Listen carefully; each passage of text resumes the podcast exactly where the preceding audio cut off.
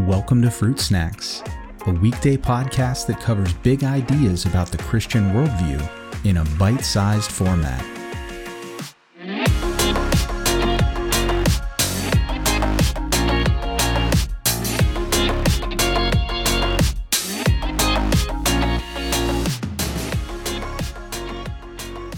Hey everyone, happy Wednesday. We are continuing our conversation about why heaven will mitigate our suffering on earth. So, if you haven't listened to the first part of that, go back to Monday's episode and check it out. But uh, today we're going to continue with the reasons that we find in Scripture for why this is the case. And just as a, a quick review, on Monday's episode, we looked at three or four reasons, being that, first of all, heaven and earth and us in it will be new. God Himself will live there with us and will will have access immediately to His presence. All suffering will cease, and finally, that justice will, for once and all, truly be served. So, continuing along, I want to look at a fifth reason starting today, and that is that heaven will be a paradise. In Revelation 21, verses 18 and 19, we read that the wall uh, was built of jasper, while the city was pure gold like clear glass. The foundations of the wall of the city were adorned with every kind of jewel. And then in Revelation 22 1, we read, Then the angel showed me the river of water of life, bright as crystal, flowing from the throne of God and of the Lamb part of what we get in these descriptions, however brief, in the book of Revelation is that most of the focus is on the capital city of the new earth, which is the New Jerusalem. And based on the way Jerusalem is described here, one of the pictures of heaven and the new earth that we should have in our minds, if we're going to be as biblically accurate as possible, is that it is an absolute paradise where there is just more than enough of everything. Uh, the the amount of precious metals and stones that are said to adorn these cities are just incredible. And based on that, it, it kind of leads or implies this idea that things that are considered scarce or rare here, that are really valuable, are just not really an issue in heaven. It talks about how the streets are paved with gold that's a lot of gold. And I think part of part of the shift that we will have is just that things that we once considered valuable are just in absolute abundance and that it will be a place where there is no more want for anything. And that's not to say that that we will be focused on those kinds of desires, but just this idea that heaven will be a place where everything is just more than enough. It's abundance. And that comes out of, I think, God's goodness and just the exceeding and abundant blessings that uh, Paul writes about that we will inherit as believers. That that if this is how God sees us and this is how God wants to bless us, then it it makes sense that the new heaven and the new earth would be places full of abundance. And so that is what we see described here in Scripture, in, insofar as it goes with just what heaven itself will be like. And that kind of an environment, again, is going to alleviate suffering because so much suffering in this life is caused by a lack of, of something, whether it's resources or food or water or relationships or uh, in some way, shape, or form, a, me- a need is not being met. And that's one of the ways that suffering occurs. And part of why suffering won't happen in the new heaven is because there will never be a need that is not met, uh, because there will be abundance of everything that is needed in in the new heaven and new earth. Next, and this is where things get really interesting, I think, is not only is this the kind of place we will find ourselves in, but scripture tells us that we will reign over it. Revelation 22 5 says, They will need no light of lamp or sun, for the Lord God will be their light, and they will reign forever and ever.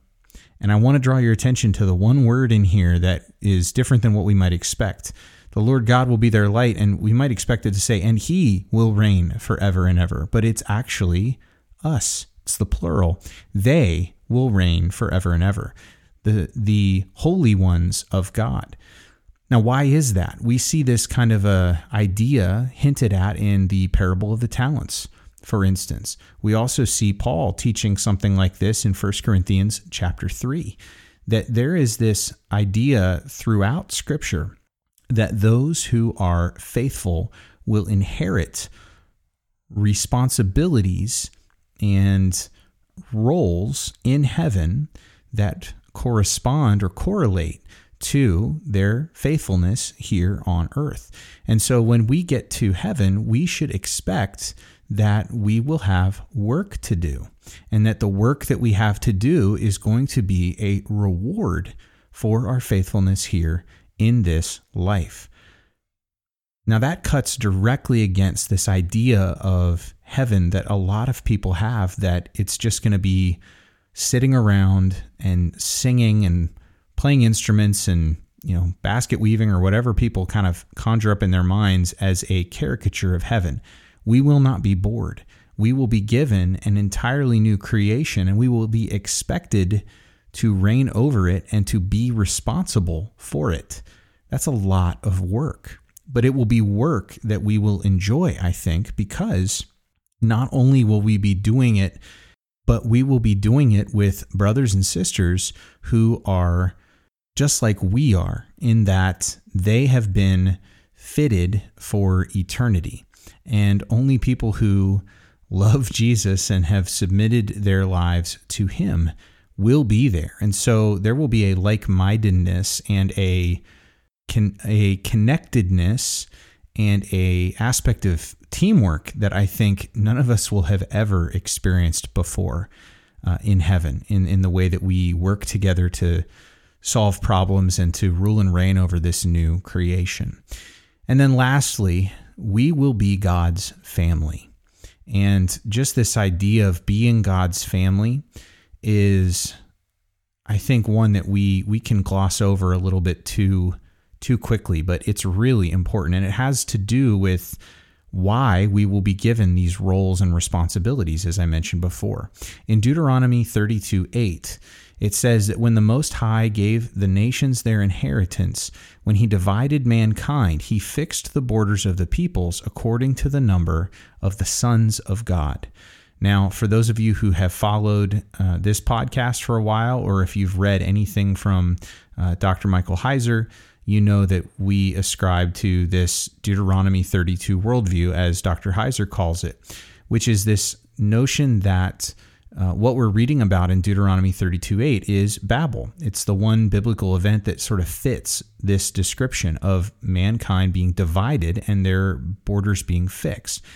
But that Deuteronomy 32:8 goes on to say that the these nations at Babel were uh, split up and basically given over to spiritual beings called the sons of God. Now, in Job 1 6, we also see that there was a day when the sons of God, B'nai Elohim, the same Hebrew phrase, came to present themselves before the Lord. So clearly, these are spiritual beings that we're talking about in an Old Testament context. In Job 38, verses 4 and verse 7, it talks about creation.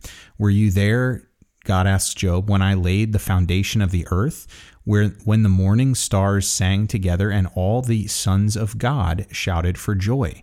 These are clearly spiritual beings because they are present at creation. People weren't yet created at that moment. And so these are spiritual beings we're talking about. But what's interesting is that in the New Testament, this language begins to be applied to believers for the first time, really ever, in biblical theology. Matthew 5 9, Jesus says, Blessed are the peacemakers, for they shall be called sons of God. Romans 8:14 says, "For all who are led by the Spirit of God are sons of God." And one more in Galatians 3, verses 26 and 29, it says, For in Christ Jesus you are all sons of God through faith. And if you are Christ's, then you are Abraham's offspring heirs according to promise. So, what happens here in the New Testament economy is that in light of Jesus, we as believers will someday replace or complement the sons of God who are spiritual beings who were designed and created by God to rule and reign in heaven. And when we inherit the kingdom, part of what that means is that we are considered sons and daughters of God. And therefore, we are given the roles and responsibilities that in an ancient kingdom, sons and daughters of the king would be given. You are not part of the uh, bureaucracy. You're not going to be put in accounting. You're not going to be put uh, in some menial role or given a task that is beneath your status as a son or a daughter of the king. You are going to be put in kingdom positions, positions that matter, and those are going to be part of your roles and responsibilities. And it has everything to do with the fact of who you are is, is part of why we will have these roles and responsibilities. So we will be, and we indeed are now, part of the family of God if you are a believer, if you are in Christ. As Paul says, if you are Christ, then you are heirs according to the promise.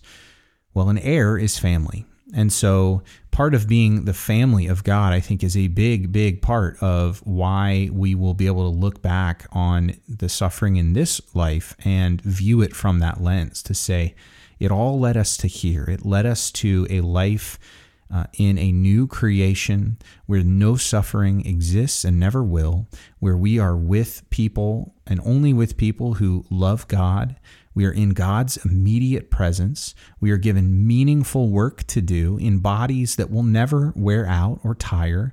And we will be able to enjoy God and one another and this creation that He made forever as His sons and daughters and enjoying all the privileges that being family brings.